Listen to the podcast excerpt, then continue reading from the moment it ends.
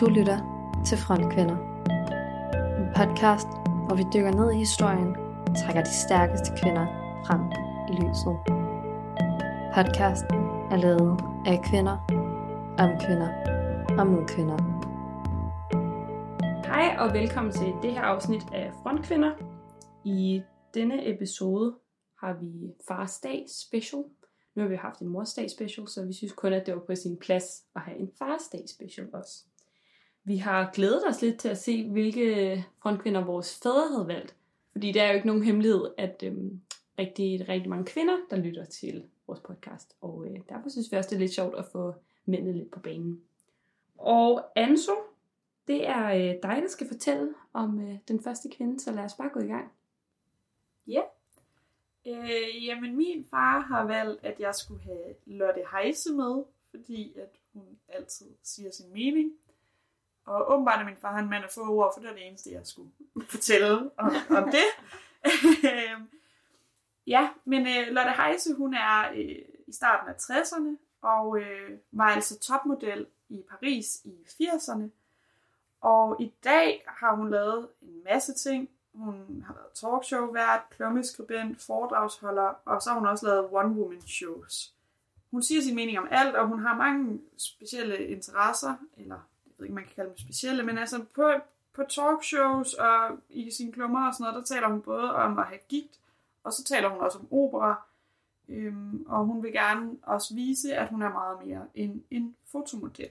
Hun har tidligere udtalt, øh, at de bedste råd, hun nogensinde har fået, det var fra en øh, bog, der hedder Eva Luna, hvor at Eva Luna spørger skuespillerinden, om hun fortryder noget, hun har gjort, og der siger skuespilleren kun de ting, jeg ikke har gjort. Så er der også en af de fotografer, som, som var med til at gøre hende kendt, eller man skal sige, som var fotograf i, i Paris i 80'erne, som hedder Gunnar Larsen, som også har sagt, øh, når manden med len kommer, er det meget vigtigt, at du har kysset på dem, du gerne vil kysse på, og grædt med dem, du gerne vil græde med. Det er altså nogle af de bedste råd, hun har fået. I samme artikel bliver hun også spurgt om, hvad hendes dårlige, dårligste vaner er, og det synes jeg taler meget godt ind i, at hun siger sin mening, fordi hun siger, at hendes dårligste vaner er, at hun banner for meget og ikke kan holde kæft. Øh, for eksempel hvis hun ser Coco Pops i skabene hjemme med børnefamilier, så siger hun, hvorfor giver vi ikke bare ungerne en Yankee bar med mælk på? ja. Så er der måske også nogen, der er klar over, at hun har været øh, kærester med Carsten Ræ, ikke så lang tid før han mødte Janni. Og der sagde hun til Se og Hør om, om deres brud. Han blev lidt syg i midten af september, og så synes jeg, at det hele blev lidt for bøvlet. Han blev lidt utilfreds, og så synes jeg, det blev lidt besværligt. Så jeg tænkte, at vi havde, som man siger, en rigtig festlig sommer sammen. Okay. Ja, så hun er i hvert fald ikke bange for at sige, hvad hun mener. Øhm, men hun er til gengæld rigtig træt af at blive beskrevet som øh, fotomodel, fordi hun synes, at det er ofte noget, man forbinder med ikke at være særlig kvik. Øh, så hun prøver at distancere andre, øh, blandt andet med den påklædning, øh, hun havde på, da hun var yngre, og så er hun også meget kendt for at have sådan en meget stram øh, hestehale. Øh, hun gik meget i stramme sorte turtlenecks, det gør hun også lidt stadig, og sådan stramme bukser for ligesom at være lidt mere boss lady, øh, Øh, og ikke være klassisk fotomodel i korte kjoler og sådan noget. Men det betyder så ikke, at hun ikke har været bleg for at bruge sit udseende, når der var noget, hun gerne ville opnå. Øhm, hun vil egentlig hellere bruge andre midler, øh, men hun synes, det er virkelig ulækkert, når andre ældre kvinder spiller på udseendet. Øh, men hun vil, altså, hun vil hellere argumentere og forklare og dygtiggøre sig ud af ting. Men hun har altså engang øh, grædt og løjet sig til en flybillet hjem fra Paris. Hvad sagde hun til dem? Hun stillede sig i afgangshallen, og så begyndte hun at græde. Øh, og så trillede tårerne ned, og den ene mand efter den anden kom og spurgte, om de kunne hjælpe. Og så øh, sagde hun noget med, at hendes mor var meget syg, og hele vejen hjem i flyveren kunne hun ikke tænke på andet. Øh, og det ville være forfærdeligt, hvis hendes mor lå død, når hun kom hjem. Det var det, hun sagde til hende. Det var det mænd, der prøvede lige at redde. En Skøn jomfru. en stakkels grædende kvinde. Ja, der var hun 20. Der, der var hun rimelig ny model, og vidste godt, at hun kunne bruge sit udseende til Mm. at komme lidt videre. Men var hendes mor så syg? Nej, nej, det var en hvid løgn. Okay. En hvid løgn, som hun beskriver det. Jeg ved ikke, om det er en hvid løgn, eller bare en straight up løgn. Nogen vil måske argumentere for sidstnævnte. ja, men, hun, men hun, så siger hun også til aller, aller sidst, men jeg fik sgu en plads. Så det var jo meget heldigt, kan man sige. Øhm, så ja, Lotte Heise, tidligere fotomodel, ikke bange for at sige sin mening.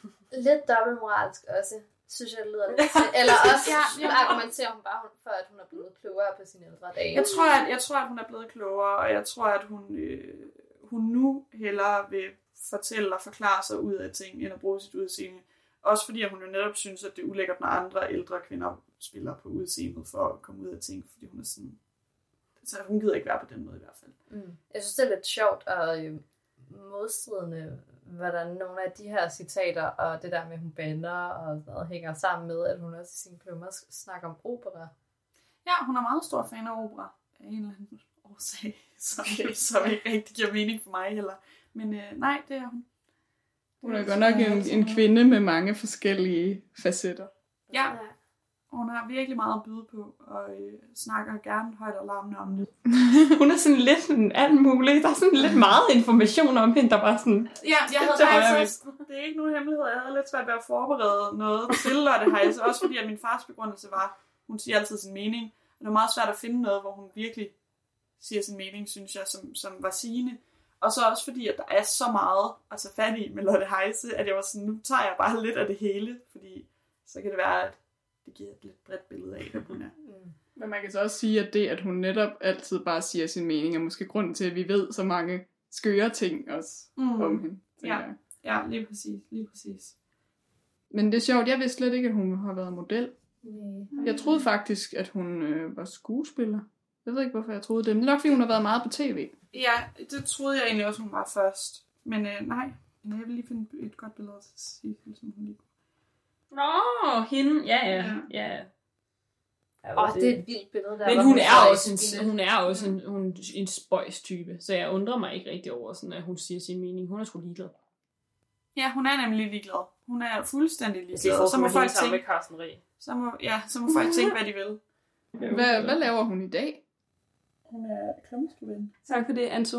Det var øh, spændende at lære lidt om hende. Vores fædre må se et øh, stort lys i kvindelige politiske ledere, fordi dem har vi to med af i dag. Og Louis, du får æren af at fortælle om den første. Det er jeg da glad ved. den allerførste kvinde, der poppede op i min fars erindring, da jeg bad ham om at vælge en frontkvinde, jeg skulle snakke med i dag, var simpelthen ingen ringere end Margaret Thatcher, som også er kendt som The Iron Lady. Udover at være Englands øh, første kvindelige premierminister, øh, har han også valgt hende, fordi hun under hele sin meget lange tid som Englands politiske overhoved, hver eneste aften lavede mad til sin familie. Jeg har fundet sådan et regnskab over øh, omkostningerne ved hendes indflytning i number 10 Downing Street, som er premierministerens officielle tjenestebolig. Og det regnskab viser, at der er blevet renoveret lejlighed for ca. 1800 pund, og her har hun brugt mere end 200 pund på nyt service. Og så har hun for øvrigt også brugt 19 pund på et nyt strygebræt, fordi hun kunne altså godt stryge sit eget tøj. De fleste andre ville nok have hyret en kok og nogen til at ordne vasketøjet, fordi det privilegie har man faktisk som premierminister, men ikke Margaret Thatcher. Øhm, og svaret på, hvorfor hun valgte ikke at gøre det, tror jeg på skal findes i hendes barndom. Men alt det der, det siger jo også noget om allerede, at hun er kontrolmenneske. Mega Jeg meget. er slet ikke klar, at der er andre, der skal røre hendes tøj. Men vel også, hvordan hun, at hun godt vil holde fast i den, hun er. Hun er jo også det er også mere det, jeg til- tænker. Hun er født i 1925 i Grantham, England. Øh, hendes far var købmand, og derfor var hans købmandsbutik også både hendes og familiens omdrejningspunkt hele hendes barndom. Da hun blev ældre, blev hun optaget på Oxford University, hvor hun læste kemi, og senere fik hun også en uddannelse i jura. Hendes far var lokalpolitiker for de konservative, og derfor var det jo ret naturligt for Margaret Thatcher at følge i hans fodspor. Hun blev derfor tidligt meget aktiv i de konservative, øhm, og blev også medlem af sådan en inderkreds, de havde, der hed Rotteklubben, som var sådan de konservatives ultimative højrefløj, der samledes der. Rotteklubben. Ja, de hedder Rotteklubben, fordi der var sådan en øh, minister, som var en del af Labour-partiet, som kaldte de konservative for sådan værre end skadedyr, og så tog de det bare til sig, den her klub, og var sådan, ja. Og så gik de rundt med det der sådan rotte, sådan blåt rotte badge. I øh, 1940'erne, der møder hun Dennis Thatcher, som hun gifter sig med. Det der, hun har fået navnet Thatcher. Øh, og de får sammen to børn, tvillingerne Mark og Carol. I slutningen af 50'erne bliver hun medlem af parlamentet for de konservative, og i 1975 bliver hun formand for partiet. Hendes politiske syn er, at sådan, staten er involveret for meget i økonomi og i menneskers liv, så går hun ind for det frie marked og er for alt i verden imod kommunisme. Hun lyder super liberal, men du sagde, hun var konservativ. Mm. Det er altså også de holdninger, der i 1979 vinder hende posten som Englands premierminister og flytter hende ind i øh, number 10 Downing Street. Navnet The Iron Lady får hun faktisk fra øh, Sovjetunionen. Hun anklager nemlig sovjetterne for at forsøge at vinde verdensherredømmet, og de svarer sig igen ved, at øh, den sovjetiske avis øh, Røde Stjerne giver hende det her navn, The Iron Lady. Da hun kommer til magten, er England i øh, en kæmpe økonomisk krise. De fleste andre lande i Europa er ligesom begyndt at finde fodfæstet igen efter en verdenskrig, men ikke England. Og derfor er hun naturligvis heller ikke særlig populær i starten. Det er altså lige indtil starten af 80'erne, da hun vinder krigen om Falklandsøerne, som er et britisk område over øh, ved Argentina. Og her forsøger argentinerne at invadere Falklandsøerne og fjerne Storbritannien fra magten. Øh, men den krig vinder hun altså. Den sejr vinder altså også noget af Englands værdighed tilbage ovenpå 2. verdenskrig.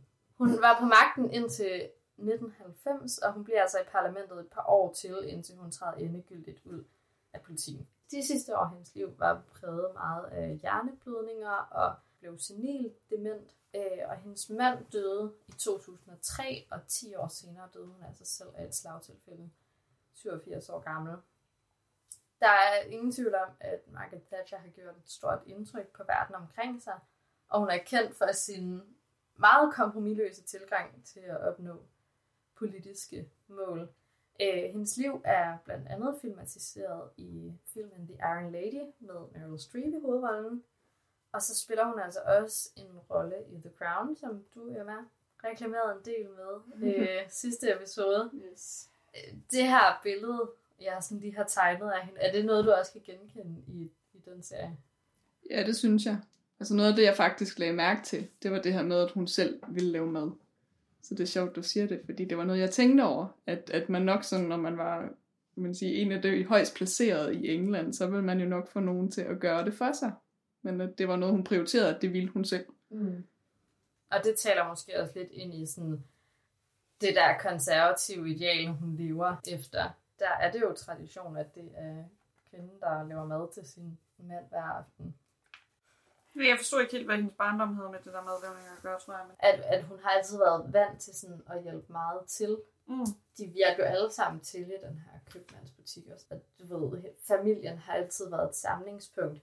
Og der har hun jo så forsøgt at viderebringe ind i sin egen familie ved sådan at samle dem omkring aftensmadsbordet, det her mad, hun selv har lavet til dem. Og sådan noget.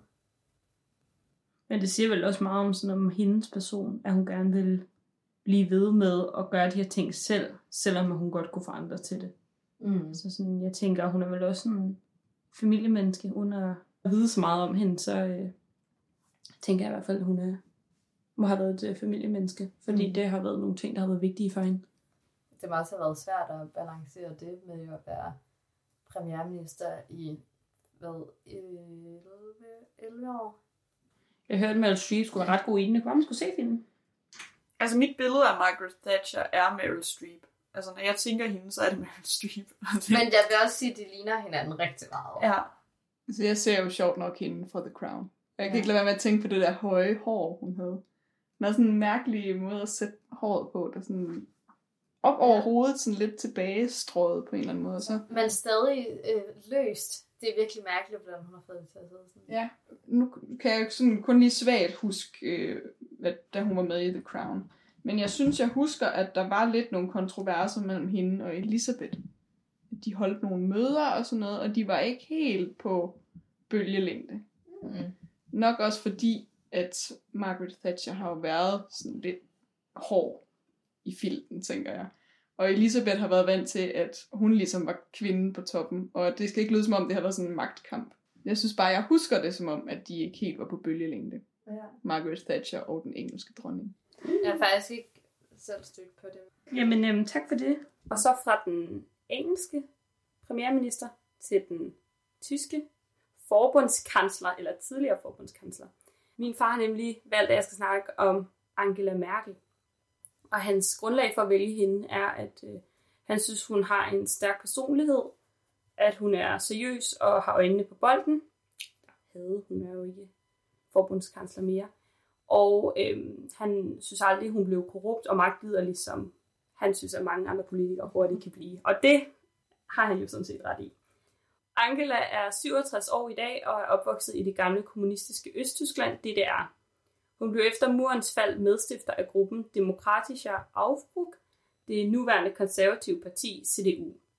Før havde hun dog uddannet sig til fysiker, så noget helt andet end øh, det, hun endte med. Hun blev kansler i 2005 og blev derved Tysklands første kvindelige kansler og den første kansler fra det tidligere DDR. Igen, jeg kan godt lide det der og fortæller nogen, der har været først åbenbart. Først Noget. og gamle. Ja, Det overrasker mig faktisk, hun er fra DDR. Ja. Det vidste jeg ikke. nej, det vidste jeg heller ikke. Hun blev øh, under sin regeringstid kaldt for Mutti, som jo betyder mor, til dem, der ikke kan huske deres øh, skoletysk, grundet af, at mange mente, at hun var en betænksom kansler, der tænkte på sine medmennesker. Hun blev kendt som en rolig og til dels lidt kedelig kansler måske, men i EU og i Tyskland er der enormt meget respekt omkring det arbejde, hun har udført. Og hun havde et stort fokus på både EU og Tyskland som land, og dets økonomi, som hun formåede at vende i sin tid som kansler. De vigtigste sager, øh, Merkel stod i spidsen for som forbundskansler, var øh, eurozonekrisen i relation til Grækenland, flygtninge- og migrantkrisen i EU i 2015 og 16, og så coronakrisen. Hendes forsøg på at løse Mellemøstens flygtningepolitik var blandt andet at invitere millioner af flygtninge til Europa, og dette gav enorme flygtningestrømme, der nær havde knækket flere EU-lande i et forsøg på at være forgangsland. Jeg tror, hun selv havde troet, at hun ville få øh, større applaus for det, end, øh, end hun fik. Hun er flere gange blevet kåret som den mest indflydelsesrige kvinde i verden. Hun sad på posten i 16 år, inden hun frivilligt trådte tilbage ved valget i 2021, og Olaf Scholz fra det socialdemokratiske parti SPD overtog posten. Og hun blev derved sammen med Helmut Kohl, som er en tidligere forbundskansler fra samme parti, og faktisk har hun siddet som minister under ham. Han var, de var gode venner, og så øh, mente han egentlig, jeg læste en artikel, hvor det var, der stod, at han sagde, at han havde taget sin egen død med ind i politik, fordi at han jo selv havde valgt at tage hende med derind, og hun så endte med at slå ham. Altså sådan, Nå, ja. det er det der med, når lærling bliver mester, ikke? Præcis, at det var nemlig det. Og hun er så sammen med ham her, Helmut Kohl, øh, den længste til at have siddet på posten som forbundskansler, hvilket jo i sig selv er ret sejt. Er der sådan en øh, grænse for, hvor længe man må sidde? Er det ikke noget med i Danmark, hvor man kun sidde tre regeringsperioder eller sådan Ja, noget i træk? er det? Er det ikke sådan der? Eller To, er det ikke to? er det noget, bilder mig ind? Er det ikke to, ligesom i... Jeg ved faktisk ikke, altså hun trådte jo selv tilbage, altså sådan, så jeg tror ikke engang, at der er sådan... Altså, hun har jo også siddet der. Altså, jeg går ud fra, at de i Tyskland også har valgt hvert fjerde år. Det er ikke meget sådan en gængs ting. Jo, det tror jeg. Så hun alligevel også siddet der i fire perioder. Jeg tænker også, det må sige noget om Ja. hendes popularitet, altså hvis de har valgt hende i 16 år. Altså sådan, Ja. Fungerer det ikke anderledes, så synes jeg, jeg har haft en tysk politik i samfundsfag eller sådan noget. Fungerer deres valgsystem og sådan noget ikke anderledes? Jo, de er en del af et andet, og jeg kan ikke huske, hvad det hedder nu, men det er et andet valgsystem. Ja. Jamen, fordi jeg, jeg mener, de, vi stemmer jo vel heller ikke direkte på Mette Frederiksen, når hun blev statsminister. Nej, det er rigtigt. Men, men hun må jo stadigvæk ikke sidde længere end... nej, nej, det er ikke Otte ligesom, år. nej, og det er ikke, nej, selvfølgelig er det ikke ligesom, det er ikke ligesom for eksempel i USA, hvor det er, man stemmer på. Ja, den ene eller den Ja, anden. nemlig, sådan er det ikke. De stemmer, de stiller jo frem i hende som deres Ja, spidskandidat. spidskandidat, ja. nemlig. Og sådan er det jo også i Danmark. At der har vi jo også Mette Frederiksen øh, som spidskandidat. det er også ligegyldigt. Det var bare, det er virkelig lang tid. Jamen, det, er- jeg synes, at det er et godt spørgsmål. Altså, jeg ved bare ikke, hvorfor jeg ikke lige kan se det. Jeg synes, at det vil give god, altså, at man lige vidste, hvor lang tid kan folk egentlig sidde der. Er der en grænse for det? Men jeg vil sige, hvis hun har siddet der i 16 år, vil jeg jo påstå, at der ikke er en grænse. Fordi jeg tror ikke, grænsen går ved 16 år. Det er altså bare fire valgperioder i træk er for meget at Og sige så at valgte hun som en selv grænse. at, at, gå, jo, så det var ikke sådan, at hun blev smidt væk. Det er bare sådan. mærkeligt, at de ikke har en grænse efter Hitler og sådan noget. Mm. At man så ikke har lavet... Ikke at jeg tror, Hitler ville have fået sig for den De kan jo lade være med Nej, at nej, blive nej, stemme men på hende. efterfølgende, efterfølgende kunne Ja. man jo godt have lavet en grænse for ligesom at sige, at vi vil være sikre på, at det her det ikke sker igen. Ja, Men de det- kan jo lade være med at blive med at stemme på hende. Det er jo ikke sådan, at de stemmer på hende for 16 år, og så er det bare det. Altså sådan, de er jo blevet ved med at stemme på hende. Ja, ja, men det, der, det vi undrer os over, er ikke, at de bliver ved med at stemme på hende, men det er, at hun bliver ved med at få lov til at stille op. Altså fordi, hvis, hvis Mette Frederiksen får en periode mere øh, næste gang, der er valg, så må hun jo ikke stille op igen en tredje gang. Fordi hun må ikke sidde der tre gange i træk. Under alle omstændigheder øh, kunne jeg så ikke forestille mig at skulle være et lands overhoved i 16 år. Altså, det er simpelthen et, et kæmpe pres at lægge på sig selv. Især et land I- som Tyskland. Ja, lige præcis. Ja. Som er så Så komplekst, og så mange mennesker, og så stor økonomi, og Mm. øh, så stor indflydelse generelt i verden, at man Ja. ja. skal sidde med det ansvar på sine skuldre i 16 år. Det synes jeg er fuldstændig vanvittigt, at man... Men det er jo også derfor, at det er så vildt, at hun har alligevel formået at vinde den tyske økonomi. Altså hun har siddet der ene kvinde. Men man kan sige, hvis, hvis der er noget, der skal kunne vende det, så er det jo også, at det er den samme, der bliver ved med at sidde der. Ja, for det er jo, for det er jo hendes værdier. Ja. og den samme politik, der bliver ved med Sandt. at køre. Det er jo det, der er. Det er jo også det, der er med et land som Danmark. Når vi skifter mellem rød og blå blok, så skal den, altså, så skal den nye statsminister fra den anden blok jo begynde at rydde op i gåseøjne Ja. efter, hvad den Det forrige er jo det, og det er jo det, der nogle gange sker netop i Danmark, det er, at den forrige har gjort et eller andet, det er også, også i for eksempel USA, hvor det var, at Obamacare lige var blevet indført, og så kommer Trump og bare Ja, ja, lige præcis. fjerner det. Ja. Altså, det må også være super frustrerende at have kæmpet for noget i, jeg ved ikke, fire år eller sådan noget, og så den næste kommer og kan bare Ja. afskaffe det. Ja. Og det er, ja, så på den måde, ja, så har det helt klart været en fordel, at hun har, at det ligesom har været den samme politik. Det kan jo så også lede ind i en diskussion om, om det er noget, man generelt bør have på den her måde. Altså, mm. at det skal være sådan, samfundsstrukturen er, hvis man skulle kunne gøre noget. Fordi det med Obamacare er jo et godt eksempel. Det er noget, Obama har kæmpet for længe, men han måtte jo ikke stille op igen. Han fik jo de to valgperioder, han kunne have lov at have. Mm. Og det er jo også derfor, at man kun, altså også i USA, kun kan sidde i to valgperioder, for det kunne også være, at Obama eller Trump havde valgt at rive den der, eller bygge den der mur. Mm. Og så skal der ligesom kunne komme nogen og sige, hov, hej Marker, det tror jeg ikke lige. Helt sikkert. Gud ja, den mur, det havde jeg helt glemt, at han gik til valg på første gang. Har du mere? Nej, det har jeg ikke. Hvis jeg siger back to black, så tror jeg, der er nogen derude, der allerede ved, hvem det næste er. Og øh, det er altså dig, Emma, der har taget en med. Ja. Hende, som øh, min far har valgt, øh, er blandt andet kendt for det album, som Cecilia lige nævner. Men hun øh, er også kendt for hendes dybe jazzede stemme, hendes winged eyeliner, hendes høje mørke hår og rebelske og selvbiografiske tekster. Og øh, på det her album, der er der også en sang, der hedder Rehab, og der er nok ret mange, der kan synge med på linjerne. They try to make me go to rehab, but I said no. Og det er øh, nogle linjer, som på meget ærlig og bestemt også tragisk vis fortæller om sangerindens hårde liv med alkohol og stoffer. Og øh, ligesom at det, kan man sige, blev startskuddet til hendes øh, allermest kendte albums, som også er et af de mest kendte albums i hele verden, så er det formentlig også det, som albummet handler om, som øh, endte med at slå hende ihjel til sidst. Det er selvfølgelig Amy Winehouse, jeg har taget med. Eller det er jo min far, der har valgt, at jeg skal tage hende med. Og øh, han har skrevet følgende til mig om sit valg. Jeg vælger Amy Winehouse, fordi hun i sit korte liv gjorde en forskel ved at vælge sine egne musikalske veje. Efter sin død blev hun et ikon i musikhistorien, vi ikke har haft siden Billie Holiday. I den grad en musikalsk og ikonisk wallbreaker. Amy hun er født i London i 1983, og hun er vokset op i et hjem med musik. Hendes sangtalent det bliver opdaget, da hun er 16 år gammel af en talentspejder, og som 19-årig der har hun hendes første pladekontrakt og hendes første albumudgivelse. Det er den udgivelse, der hedder Frank, som øh, fik nogle nomineringer til Brit Awards, men øh, det er altså hendes anden udgivelse, det album, der hedder Back to Black, som udkom i 2006, som er hendes egentlige gennembrud. Hvor gammel er- hun på det tidspunkt? Må være 23. Men det her album, øh, Back to Black, det er et album, der er præget af temaer som depression, sorg, det at få sit hjerte knust, og så selvfølgelig alkohol og stoffer.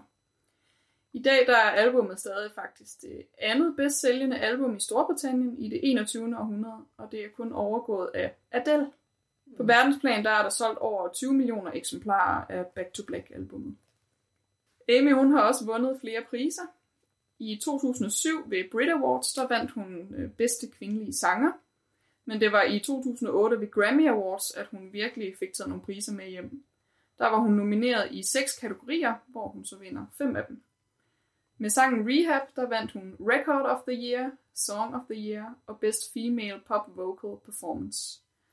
Albummet Back to Black, det var nomineret til Album of the Year, vandt så ikke den kategori, men vandt så i stedet Best Pop Vocal Album.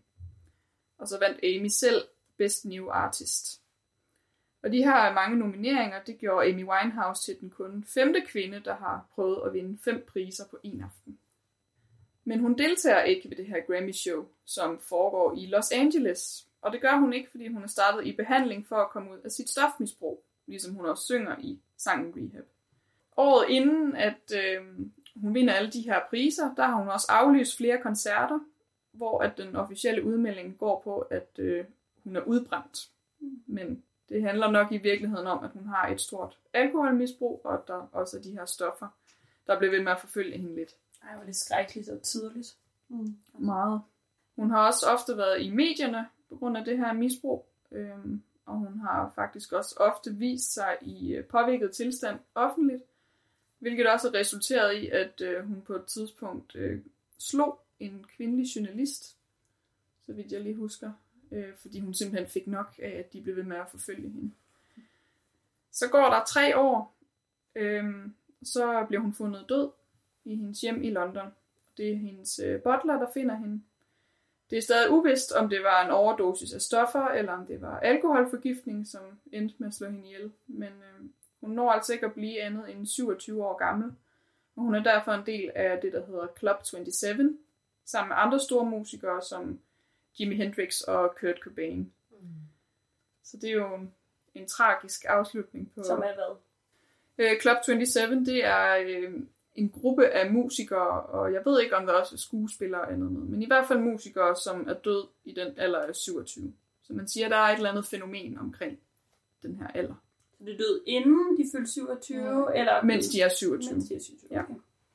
Jeg har godt hørt om den, men jeg var ikke helt sikker på, om hvad, der, hvad det egentlig indebar. Om det også bare var folk, der var døde inden 27. Nej, nej, det er folk, der dør, når de er 27. Det underligt, som om der bare er sådan en magisk nummer. Ja. Ja, det er det, der er lidt freaky, for der er faktisk virkelig er mange, magisk. der er døde, når de, altså musikere, når de er 27. ja. Det er ret uhyggeligt, faktisk. Men jeg tænker også, at alderen 27, og lige med det her tidspunkt og sådan noget med alkohol og stoffer, der, øh, der tænker jeg, at det er et tidspunkt, kroppen sætter ud.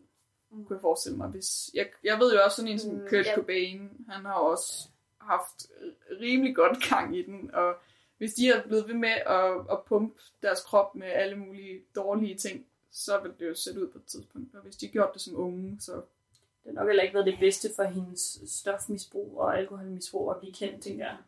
Men er hun, har, det tænker jeg faktisk på, om, om det første er noget, hun er kommet ud i, efter hun er blevet kendt.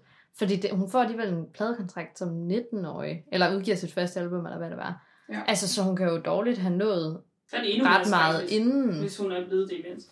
Ja, altså, jeg ved det faktisk ikke helt. Øhm, Jeg tror faktisk, det er i forbindelse med den kæreste, hun får.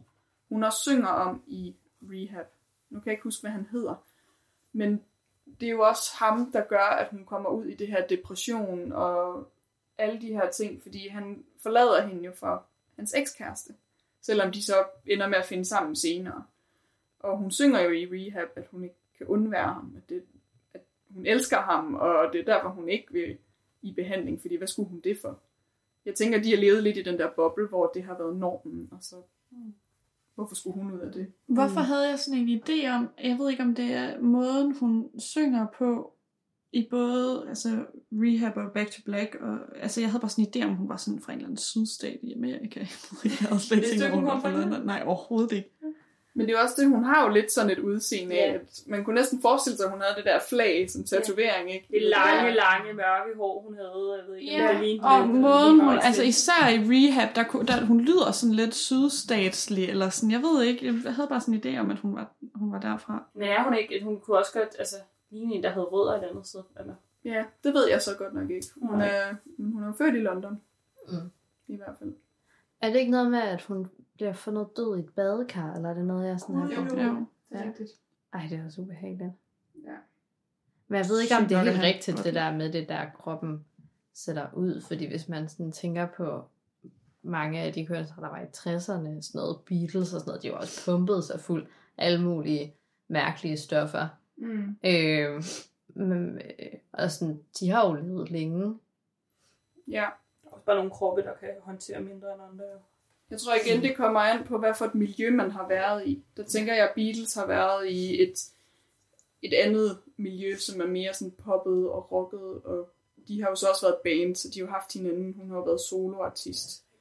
Så det har heller ikke hjulpet på det, og så som kvinde, øhm, der tænker jeg, hvis hun har været så dybt forelsket i den her mand, og det har været det, der har været det normale i hans liv, uden at jeg ved det med sikkerhed, øh, så tænker jeg bare, at hun har fulgt med, og så har det været også en måde, hun har druknet hendes sover på. Mm. Jeg tænker at dø som 27-årig, det er jo ingen alder, altså. Så skrækkeligt. Tak for øh, den historie, Emma. Det var faktisk super spændende at høre lidt om øh, Amy Winehouse, selvom at vi alle sammen jo godt vidste, hvem hun var, og havde hørt hendes musik forhåbentlig. Det er jeg glad for, at det faktisk var. det var super spændende. Men øhm, næste gang er det dig, der er vært, Anso, og hvad er temaet der? Næste uges tema øh, bliver kvinder i fiktion. øhm, så det kræver øh, tankevirksomhed, tænker jeg, og man skal virkelig, der er virkelig mange at vælge imellem, fordi det kan både være øh, forfattere, det kan være filminstruktører, det kan være skuespillere, det kan være fiktive personligheder, tegneseriefigurer, øh, karakterer i bøger eller film. Så der er rigtig mange øh, valgmuligheder, Der er du godt nok ked af, at du allerede har snakket om Pippi Langstrøm under forbilleder. Jamen, hun passer ind til mange steder, jeg var sådan, what to choose. Ja. Men jeg tror godt, jeg ved, hvad jeg snakker om. Jeg skal hjem og tænke. Podcastens Kvinder i Front er Anne-Sophie Sønderskov, Cecilie Tarp, Louise Rix og Emma Hansen Toft. Tak fordi du lyttede med.